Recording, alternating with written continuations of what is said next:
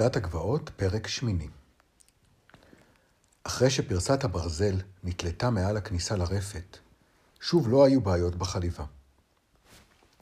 ולמשך זמן מה גם לא היו צרות אחרות שבהן אפשר היה להאשים את ססקי.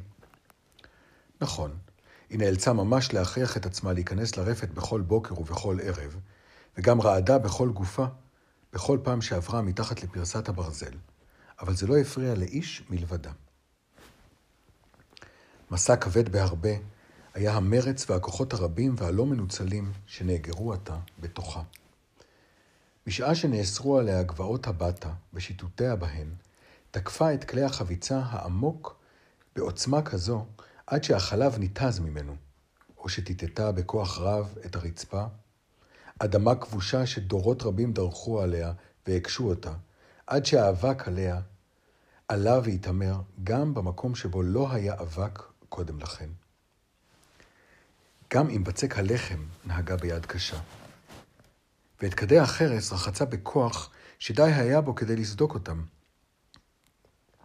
מכיוון שסירבה לקרצף את סיר הברזל, די היה לה בכורח לעבור מתחת לפרסת הברזל פעמיים ביום. הטילו עליה לקרצף את אבני התנור, ואת השולחן, ואת צינורו השני של יאנו, עד שהוא התלונן שהיא בילתה וריפתה אותו לגמרי. אבל כל העבודות האלה העסיקו אותה רק בחלק קטן משעות הבוקר שלה. זה לא יעזור, אמרה לבסוף בס הזקנה לאנברה. את יכולה לכלוא אותה, אבל היא תחמוק מבעד לסורגים של הכלוב, או שתפצע את עצמה בהסתערות עליהם. אמא, איזה שטויות. כל ילדה צריכה ללמוד את עבודות הבית ולעשות את המטלות שלה. הילדה הזאת צריכה חופש. היא זקוקה לגבעות של הבטה. הגבעות מה עוד? את יודעת, בדיוק כמוני, בשמיעת צליל של גינוי, החליפה אנברה את הנושא. מה, היא לא הולכת כל יום לאסוף עצים? זה המון שיטוטים, וזה מספיק בשבילה. אחרי הגז של הכבשים בשבוע הבא, אעמיד אותה לרחוץ את גזות הצמר שלי. ססקי רחצה את הצמר בפראות ובכל כוחה, אבל ידה הייתה גסה מדי כשהגיע שלב הסריקה. והייתה חסרת סבלנות מכדי שתוכל לעסוק בטביעה. החוט שלה יצא מלא גבשושיות וקטעים דקים מדי, ואי אפשר היה לתת אותו לעולג ההורג. תחת מבטה הקפדני של אנברה, סרגה ממנו ססקי צעיף מגושם שנועד לעצמה. כאשר הסתיימה עבודת הסריגה, שוב חזרו הבטלה והשעמום. היא לא הייתה מסוגלת לשבת בחוסר מעש, או אפילו להעריך את העיסוק במטלות שלה, ולגרום לכך שתימשכנה זמן רב יותר, ותקצרנה את משך חוסר המעש. תקצרנה, סליחה, את משך חוסר המעש. לפעמים חמקה החוצה, ורצה סביב הבית פעם אחר פעם. זה נחשב עדיין לציות, שהרי לא עזבה את הבית, ולפחות יכלה לזוז, לדלג, לקפוץ. לפעמים פשוט קפצה מעלה ומטה באמצע החדר, עד שהתמוטצה וצנחה ארצה חסרת נשימה, כערימה של סמרטוטים. פעם טיפסה, בלי סולם, אל מתחת לתבן הכבוש. היא בילתה שם שעה מענגת ביותר בחיטוט מסביב, בשולפה הניצים של קש ועשב בר מבין הקנים, עד שאנברה חזרה מהשדה וצרחה מפחד כשראתה איפה היא. ואחר כך צרחה על יאנו על כך שלא פקח את עיניו עליה, ובתשובה על כך נאם יאנו בקול שהוא נפח ולא אומנת, ומוטב שאנברה תיקח מעכשיו והלאה את השובבות הפראית הזאת איתה, כדי שתעזור לה להסב בשדה ושתשמור עליה בעצמה. אבל כדי להסב את שדה האפונה נחוץ היה לפעול בשיטה אחת ידועה ומקובלת שדרשה סבלנות רבה. במקל, שבקצה ו"ו, השתמשו כדי להפריד את העשבים מגבעול הדגן. במקל אחר, שצורתו צורת מזלג, כופפו את העשב והצמידו אותו לאדמה. אחר כך, שבו והשתמשו במקל שעל הוו כדי לעקור את העשב השוטה. כך התקדמו המעשבים צעד אחר צעד לאורך התלם. משאירים מאחוריהם את העשבים העקורים כדי שיתייבשו בשמש, ויוצרים את המרווחים הנחוצים לצמחי הדגן על מנת שיוכלו להתפתח כראוי. ססקי לא הייתה גבוהה דייה כדי להשתמש במקלות הייסוב. היא חזרה הביתה. בינתיים הלך חודש מאי והתקרב לסיומו, והאח הוא התקשט בפרחי בר, ותם היה רחוק על פסגת העולם, ואין ספק שחילל בחליל לעצמו, ועשה את להטוטי האבנים שלו. יום אחד קשרה ססקי את כל בגדי הבית ואת כל מצעי המיטות זה לזה, ובלבד שתוכל לעשות משהו. למחרת היום, מרתה את נוצות הזנב של כל התרנגולות של אנברה, ותקעה אותן בסערה. עד שנראתה כמו ציפור מוזרה, שלא נראתה כמוה מעולם. משאסרו עליה שאגותיו הנואשות ביותר של יאנו, משחקים שכאלה, שקעה לבסוף בדומיה קודרת שהחלה להדאיג את הוריה. לא פחות מכפי שהדאיגו אותם מעשי הקונדס שבהם הסתבכה לפני כן. מה כואב לה עכשיו? שאל יאנו את אנברה באחד הבקרים. כעוס מרוב דאגה. את לא יכולה לתת לה קצת ולריאנה או משהו אחר? אולי מש... משחה אחרת, או בכור האביב? צמחים צהובים היו אלה ששימשו להכנת תרופות הרגעה. היא לא צריכה הרגעה, היא יותר מדי שקטה, אמרה אנברה ברוגז. אתה באמת יודע הרבה מאוד על תרופות של ילדים.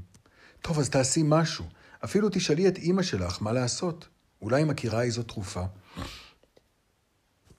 אבל אנברה לא רצתה לשאול את בס הזקנה, כי ידעה שהיא תחזור ותגיד שססקי זקוקה לחופש שלה, ושיוטב לה אם תצא אל גבעות הבטה. במקום זאת, היא שאלה את ססקי אם כואבת לה שן, אם הבטן מציקה לה. וכשתשובה קיבלה רק, וכתשובה קיבלה רק מבט חסר הבעה וניעניו הראש אדיש. ססקי כמעט שלא שמעה את שאלותיה המודאגות של אנברה. סוף סוף החלה לשאול את עצמה מה לא בסדר איתה. מדוע הייתה כה שונה מכל אחד אחר? ומה יהיה הסוף של כל זה? היא לא הצליחה למצוא תשובה כלשהי, אבל השאלה העיקה והכבידה עליה. היא גם חששה שהתשובה תהיה גרועה יותר מכל מה שקדם לה. ואז, יום אחד, בהיותה לבדה בבית, אחרי שסיימה כל מה שהוטל עליה לעשות, טיפסה כדי להתעלות בברכיה, כשראשה למטה על אחת הקורות של הגג, כדי לבדוק איך נראה החדר במהופך. מזווית זו הבחינה בדלת הארונית שבפינה, שבה אחסנה אנברה את כל החפצים שלא היה להם שימוש. כאשר היה השלג נמס, נהגה לאחסן שם את מעילי הצמר, ואת הכפכפים מעץ של בני הבית כולם. הייתה זו ארונית בלבד, דחוקה מתחת לקצות הקש של הגג, בפינה אפלולית של אזור האחסון בעליית הגג. קל מאוד היה לשכוח את קיומה, אבל פעם כבר קרה שאנברה הורידה משם סיר של דבש שהונח שם למשמרת, וססקי החליטה שזה הזמן הנאות לחקור ולבדוק את הארונית הקטנה. היא התיישבה, ואחר כך התרוממה לעמידה על צידה הימני של הקורה ומיהרה לאורכה, עד שיכולה הייתה לקפוץ ולנחות בקצה עליית הגג, ולפלס את דרכה בין סלים המכילים חבלים עשויים מקש, שורשים המיועדים לאבוקות, אורות כבשים המשמשים כשמיכות בחורף, שרפרף שבור רגל, והקדרה שבה הייתה ענבר המכינה סבון. אין ספק שגם בארונית תמצא רק כל מיני חפצים חסרי שימוש כאלה. אבל ססקי הייתה נחושה בדעתה לבדוק. בקריאה על הקורות הגסות אל מול הארונית, ואחרי שסילקה בשתי ידיה קורי עכביש מעליה, מיששה בזריזות את המנעול. בעודה משתמשת בסינרה כדי להגן על אצבעותיה מפני המגע עם הברזל, בשעה ששלפה את סיכת הברזל ממקומה. לבסוף חרק הבריח, ודלת הארונית נפתחה בצביחה צורמנית. ססקי מצצה את אצבעותיה, שהקצצו ודקרו למרות הבד של הסינר, והציצה לתוך הארונית. שק עשוי מפשתן, התפרים חתומים בשעבת דבורים, היה מלא למחצה בפוך אווזים שאנברה אחסנה ושמרה כדי להכין ממנו כרים חדשים. מאחוריו היה מונח נרתיק מאור, כבש נוקשה, שלא הכיל דבר מלבד סכין שבורה. הייתה שם גם חבילה של בגדי חורף. וסיר מלא אדמה אדומה שאנברה השתמשה בה כדי להכין את הצבעים שלה. אבל כדי חרס עם דבש לא היו שם כלל. למעשה, לא היה בארונית שום דבר נוסף חוץ מאשר שם, עמוק בפנים, כן. הרחק באפלולית הייתה חבילה שצורתה לא ברורה, ובה היה דבר מעטוף בתשומת לב רבה, בפרווה של כבש שצידה הצמרי כלפי פנים. ססקי מתחה את זרועה, והריחה אותה ככל שיכלה. משכה וקרבה את החבילה לכדי הישג יד, והחלה לפרום את כישוריה. מתעטשת מחמת האבק. בתוך פרוות הכבש היה עוד נרתיק כלשהו עשוי מאור כבשים, ריק ושטוח, אבל עדיין, עדיין רך למגע, האצבעות המגששות ובראשו למעשה מחוברים אליו, עכשיו יכולה לראות זאת בבירור. היו כמה צינורות שחורים, ארוכים ודקים, מקובצים יחדיו. שפתם עשויה ניקל וכיפות שנהב להם, וגדילי חוטים. זו הייתה חמת חלילים. השמחה שטפה את ססקי בנחשול ענקי, כשנשימתה נעתקה מהתרגשות ובתחושה שהיא גלילה, אחזה בחמת החלילים וזחלה לאורך עליית הגג, כשהיא סוחבת איתה את כלי הנגינה, בלי לשים לב לסלים שהיא הופכת בדרכה, או לרעש שהיא מקימה. שוב קראה והתיישבה כציפור על קורת העץ, רגליה מפוסקות לרווחה. חיפשה ומצאה את קנה הנשיפה, והחלה לנשוף בפראות לתוכו. עד שנדמה היה לה שעיניה יוצאות מחוריהן, אך לא הייתה לכך השפעה של ממש על נוד האור שהיה תלוי לצידה. צמוד ורזה להכעיס. אף כי לא שטוח לגמרי. היא נחה לרגע, ואז שאפה עמוקות והחלה שוב לנשוף. ובעת ובעונה אחת העניקה לנוד של החמת לחיצה קלה שעזרה לו להתעגל ולהתעורר לחיים. ואף להשמיע את היללה המזעזעת הראשונה מבעד לקנה בורדון. אוחזת בחוזקה את הנוד התפוח של החמת מתחת לזרועה, בעודה ממשיכה לנשוף ללא הפסקה, הטילה ססקי את שלושת קני הבורדון אל מעבר לכתפה. בגישוש קל מצאו ידיה את קנה הלחן, ואצבעותיה את החורים שלאורכו. ושם נחו בתנוחה מוכרת להן משכבר. זעקתו הגבוהה והחודרת של קנה הלחן, שירדה ועלתה בסולם הצלילים, במעין יבבה פראית, ניפצה את השקט של אחר הצהריים. אט-אט, בהתחמם החמת, נוספה נשיפת האוויר והפכה את הזעקה לנהמה תלת צלילית נמוכה וגבוהה, בתו אחד חד גוני החוזר ונשנה. הניגון לא גבה, אלא הפך לניגון אחר, משתולל הרבה יותר וקולני מקודמו, שסב והלך סביב הבית הקטן ויצא החוצה אל הכפר, בצלילים שדי היה בעוצמתן כדי לעורר את המתים. פניו הנדהמים של יאנו היו הראשונים שהופיעו בכניסה. הוא שלח מבטים פראיים סביבו. ואז הרים את ראשו כלפי מעלה. הוא כשל אל תוך החדר ועמד חסר תנועה, מבטו הפרוע והלא מאמין נעוץ גבוה גבוה בקורת העץ. בעקבותיו התאספו בפתח כמה ילדים. מאחוריהם הציץ פיח הזקן. הלזה, אשתו של אילון, עמדה על קצות אצבעותיה בניסיון לראות משהו מעברו של פיח. ססקי התעלמה מהם לחלוטין.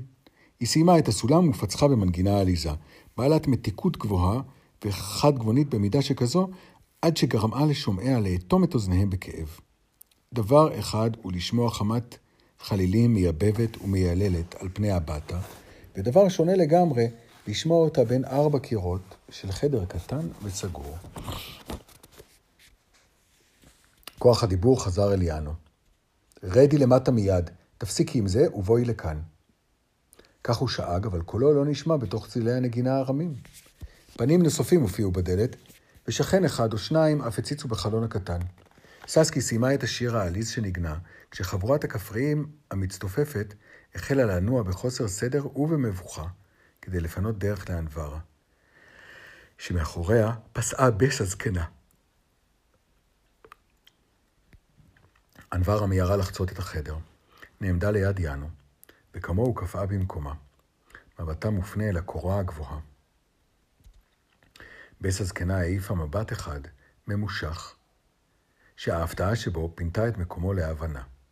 ואז החלה לדרוש בתקיפות מהסקרנים לצאת החוצה. כשכולם היו בחוץ, נעלה את הדלת בבריח, ונעמדה כך שגופה הגבוה הסתיר את החלון. בעוד ססקי, נסערת מהתרגשות, החלה לנגן שיר לכת מחריש אוזניים. כשגם זה הסתיים, עצרה ססקי כדי לנשום קצת אוויר. הדממה הייתה מדהימה, כמעט כמו הרעש שלפניה. הראשון שהתאושש היה יאנו. רדי למטה, שדה שכמותך. התנשם קולו ורעד. הוא שהה רגע כדי לבלוע את רוקו. שימי את חמת החלילים הזאתי בצד, ובואי למטה. שמעת אותי? רדי כבר משם. אחר הצהריים הזוהר, המופלא, המלא שמחה ואושר, התנפץ לרסיסים סביב ססקי. לבסוף הצליחה למקד את מבטה בפניו הזועמים, הציצה בפניה הנדהמים של אנברה שלצידו, והבינה ששוב עומדת לפרוץ מהומה איומה ונוראה, וייתכן שזו תהיה גרועה מכל קודמותיה. מכיוון שססקי ידעה, ידיעה ברורה ונוקבת, שהפעם אין בכוונתה לציית. היא לא זזה ממקומה, רק חיזקה את אחיזתה בחמת החלילים. השקט צלצל באוזניה. לתוך השקט הזה דיברה אנברה. עיניה כהות מתדהמה, שכמו אצל יאנו הייתה קרובה לפחד יותר מאשר לכל דבר אחר. ילדה, איך בשם אלוהים למדת לנגן בחמת חלילים? הפתעתה של ססקי עצמה ריפתה מעט את המתח שבו הייתה שרויה, והיא העבירה את מבטה אל אנברה. היא לא הבינה את השאלה. למדתי? חזרה אליה. כן, למדת, ברור לגמרי שבדרך זו או אחרת למדת לנגן. מי לימד אותך? ססקי לא יכלה לעשות דבר, אלא רק להניע את ראשה במבוכה ובחרדה, גוברים והולכים. שוב עשתה משהו שנראה לה טבעי לגמרי, אבל לאחרים הוא נראה מוזר. איש לא לימד אותי. אבל את ניגנת. אין טעם להכחיש זאת. נכון. את חמת החלילים עשו בשביל שינגנו בה. את לא יכולה לנגן בה בעצמך? שאלה ססקי בחשש. אני? אנברה צחקה קצרות. בדיוק כמו שאני יכולה לנשום מתחת למים, וככה זה גם עם אבא שלך. אבל חמת החלילית, החלילים הייתה כאן, בארונית המחסן, כאן למעלה. ססקי הרפתה את אחיזת אחת הידיים, והושיטה אצבע ארוכה בכיוון הארונית. במקום שבו יש חמת חלילים, חייב להימצא גם מישהו היודע לנגן עליה. כל אפשרות אחרת לא התקבלה על הדעת. יאנו דיבר בכבדות. חמת החלילים הייתה שייכת לאבי. הוא היה אלוף הנגנים, בלי ספק. אבל אני לא מוכן שאיזשהו ילד יתעסק עם חמת החלילים של אבא שלי, ואולי ישכח אותה בחוץ, בגשם, ככה שהיא תיהרס, או...